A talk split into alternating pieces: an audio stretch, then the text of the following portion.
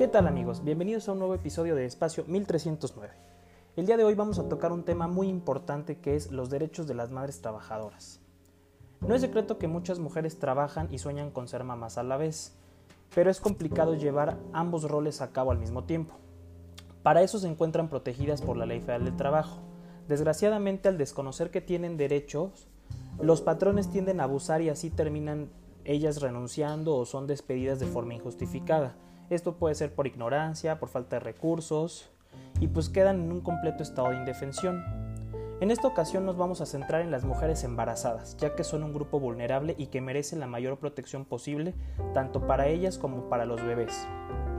Durante el periodo de gestación o lactancia, la ley prohíbe que las mujeres realicen labores insalubres o peligrosas, lo mismo en trabajo nocturno industrial o en establecimientos comerciales o de servicios pasadas las 22 horas. Esto no se verá afectado en su salario o prestaciones. Al tener la calidad de trabajadora, la mujer tiene el derecho de ser afiliada ante el Instituto Mexicano del Seguro Social. De esta manera podrá disfrutar de todas las prestaciones, ya sea en dinero o en especie que el propio Seguro Social les otorga, en caso de enfermedad o de maternidad.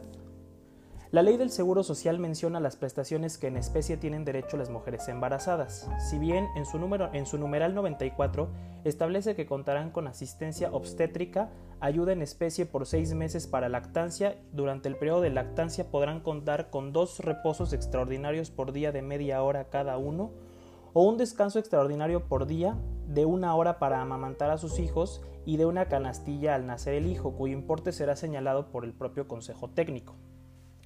En cuanto a las prestaciones en especie a que tienen derecho, es un subsidio en dinero equivalente al 100% de su último salario diario de cotización, esto durante 42 días antes del parto y 42 días después del mismo, sin dejar al lado recibir atención médica, quirúrgica y obstétrica y que esto le cueste un dinero extra a la trabajadora o a sus familiares.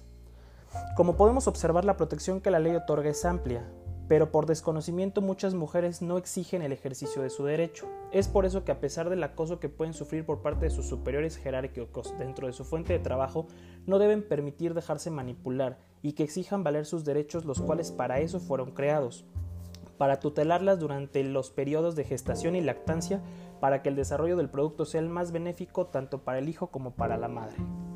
Bueno, pues espero que esto les haya sido de utilidad. No se olviden seguirnos, suscribirse en este podcast y este, seguirnos en Instagram a través de espacio-1309. Hasta la próxima.